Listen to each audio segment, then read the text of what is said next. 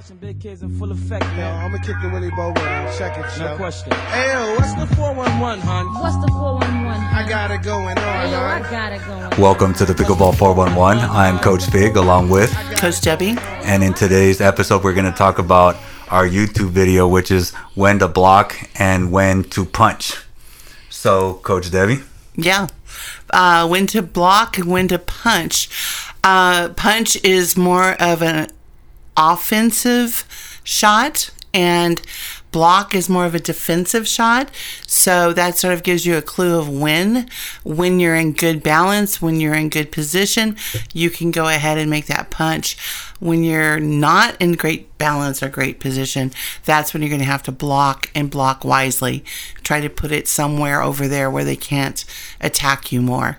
yes, so when you see an attack coming, that is when you're going to counter punch. So, um, if you see somebody with a big windup, so you see it coming, that's when you're going to get on your toes because you know it's coming and you're just going to counter punch that. When you don't see it coming, there it's a little sneakier. You're getting jammed. The ball is inside uh, in in your body to where you can't extend your arm.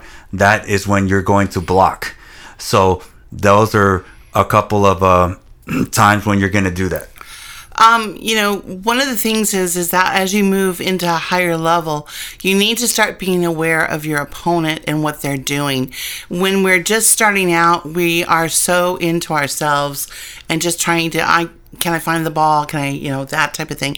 But as you start to get a little bit more comfortable with your shots, now you have to start looking what are they doing? And like you said, you start to read it. So if you see and you'll you'll see this in a lot of the three, five, four, five levels, that people take too big a swing to speed up.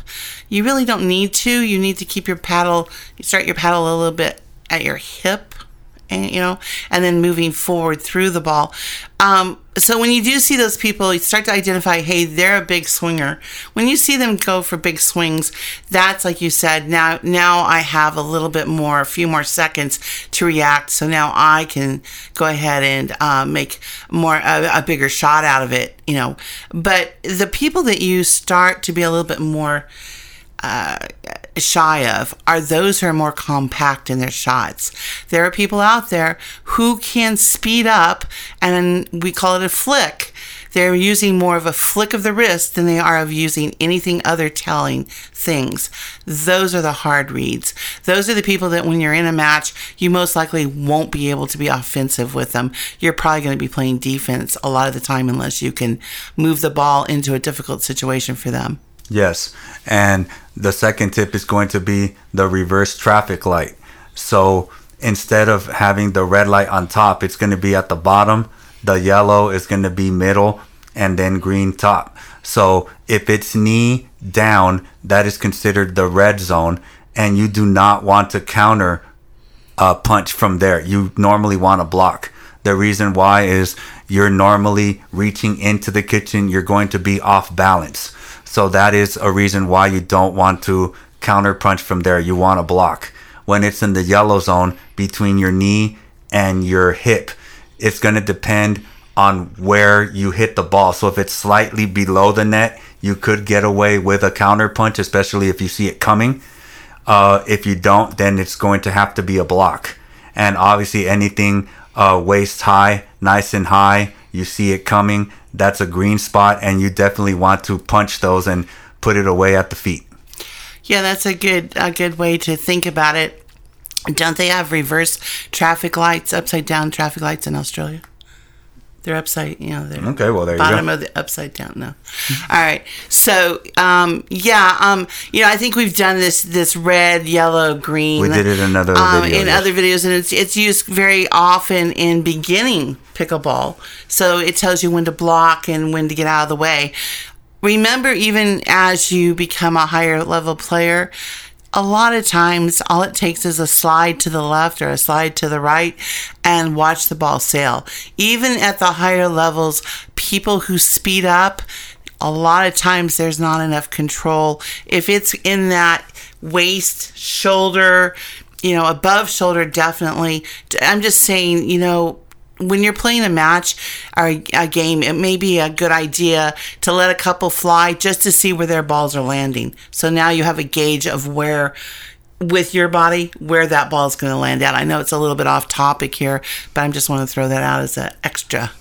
Yes, tip. and then the last tip would be when both players are playing off of the non-volley zone and you're trying to counter punch from the red zone again. That's when you as the opponent who is being hit that shot, you want to step in and take it early, counter punch that right at their feet. They're uh, they'll be off balance. It could cause a pop up, which is what you want, or just win out the point outright. So that's another time when you are going to be offensive minded. When it's a counter punch at the yellow zone, you want to be a little bit uh, leery of that. It could it could be a decent counter punch, so just be aware of that. But when it's in the red zone and you're off the non volley zone, step in, counter punch it. Yeah, and then use this information reverse. You know, like when they're when they're in that situation, think about how you can, you know, reverse this to use for your betterment. The other thing I wanted to mention is that remember that the no volley zone and no volley zone is 14 feet from one to the other. Most speed ups at rec play ish are going to be you know around 30 35 miles an hour that ball doesn't dissipate in that short of distance because of the holes the the air gets a hold of it and it dissipates the, the, the speed. So it's not going to speed the speed isn't going to drop that much when it gets to you. That's why we're saying you really have to read when can you make that that the the more attacking shot versus the block.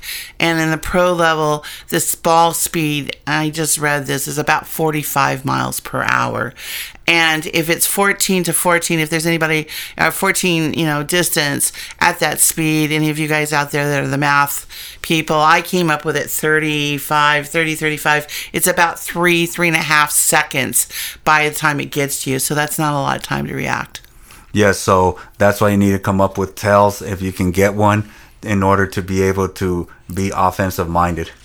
So that video will be released this week. Uh, we're doing the editing of it right now and hopefully have it by tomorrow. If not by Sunday, we'll put the link in this episode. Is there anything else you'd like to add? No, just if you can view our videos, if you can like and subscribe, we really, really would appreciate it. I hope that our topics are interesting to you and helpful. If you have anything that you'd like us to cover or talk about, you can make comments on uh, the podcast, and you can also make comments on the YouTube channel. We'd love to see those those questions that you'd like to be have answered. So, just wanted to throw that out there. Okay. In that case, this concludes this episode. I'm Coach Fig along with Coach Debi, have a great week. thank you and thanks for listening to the Pickleball 411.